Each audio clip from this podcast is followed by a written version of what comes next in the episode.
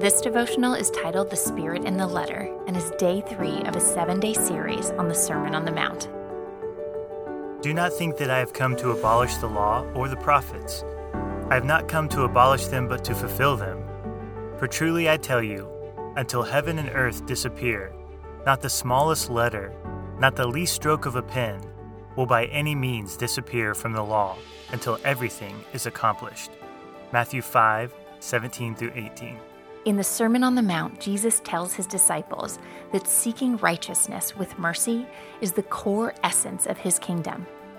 He further instructs his disciples that they must surpass the righteousness of the scribes and Pharisees in order to live up to kingdom standards.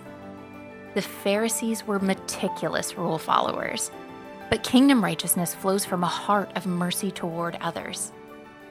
It is anger with a brother that is the root violation of righteousness or social harmony. Murder is the effect, anger is the cause. Jesus shows this to be true in the way we perceive adultery, taking oaths, divorce, and our own ideas of justice or judging one another. Righteousness is primarily about our inner perspective or the spirit of the law, rather than what we do when we know we are being watched, our outward actions, or the letter of the law. Being hyper focused on the letter of the law, like the Pharisees, misses the deep truth about the way our motivations and perspective shape our attitude and ultimately our actions toward others. Jesus wasn't trying to measure up to his disciples' expectations. In fact, they were astonished at the authority with which he taught. Jesus was seeking to pull them to a higher plane of living so they could be blessed.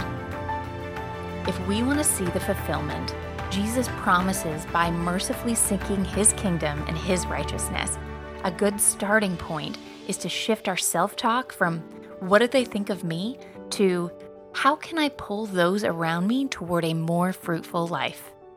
This is the fulfillment of the law and the prophets, the law Jesus came to embody and fulfill, a law of love the inner workings of the heart.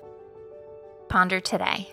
Justice must work internally before it has a chance to apply externally.